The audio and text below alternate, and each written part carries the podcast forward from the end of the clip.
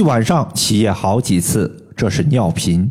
做好四个穴位，尿频一尿不见了。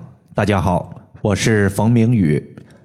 有位朋友他说：“冯老师，和你说一个好消息，我六岁的女儿从上个月五号到现在已经有两个多月时间了，晚上遗尿的问题一次也没有发生过。之前每周最少是一次，可见遗尿确实是完全好了。谢谢老师。”解决小孩子的遗尿问题，其实和中老年朋友晚上尿频的问题用到的思路和方法是类似的，多数都是以调补肾气、补阳气作为主要的调理手段。今天就和大家说四个可以解决小儿遗尿以及中老年朋友晚上容易尿频的四个穴位。这四个穴位分别是百会穴、关元穴。中极穴和三阴交穴，在解决问题之前，我们先想一个问题：为啥尿频它总是发生在晚上呢？因为白天天空上有一个大的太阳，太阳是自然界最大的阳气来源。白天虽然你的肾阳不足，但是有太阳的加成，还可以继续维持阳气的正常使用。但是到了晚上，太阳缩进去了。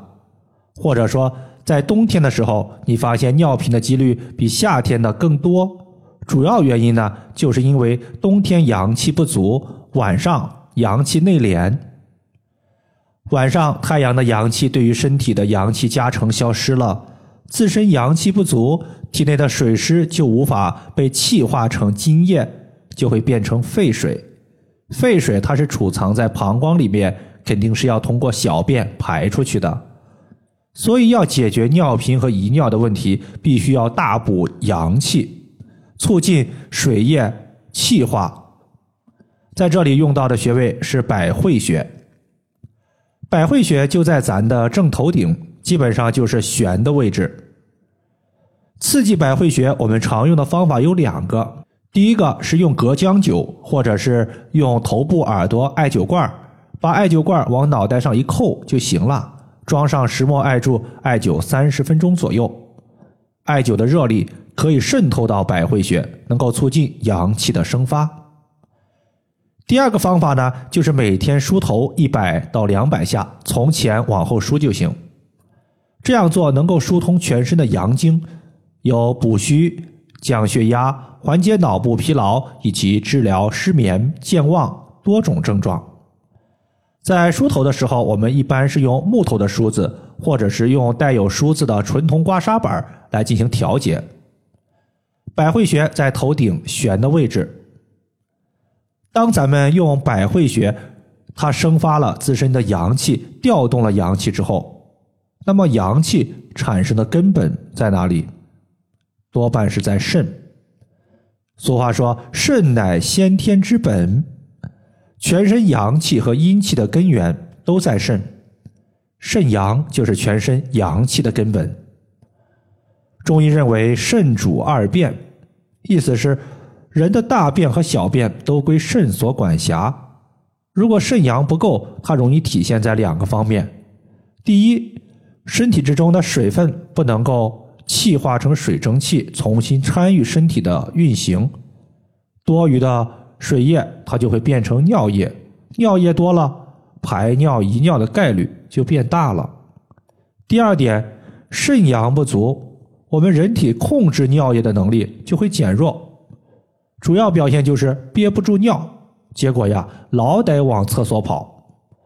此时我们要增强肾的功能，就要补肾阳，有两个穴位用的特别多，分别是关元穴和中极穴。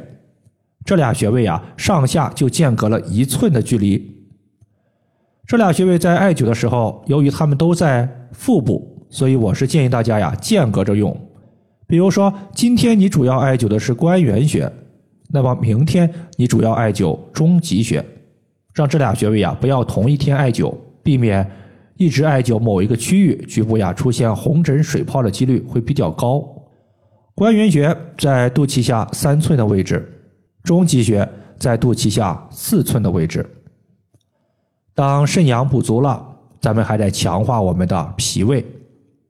俗话说：“脾主运化，食物和水液的消化、代谢、吸收都是脾胃管辖的。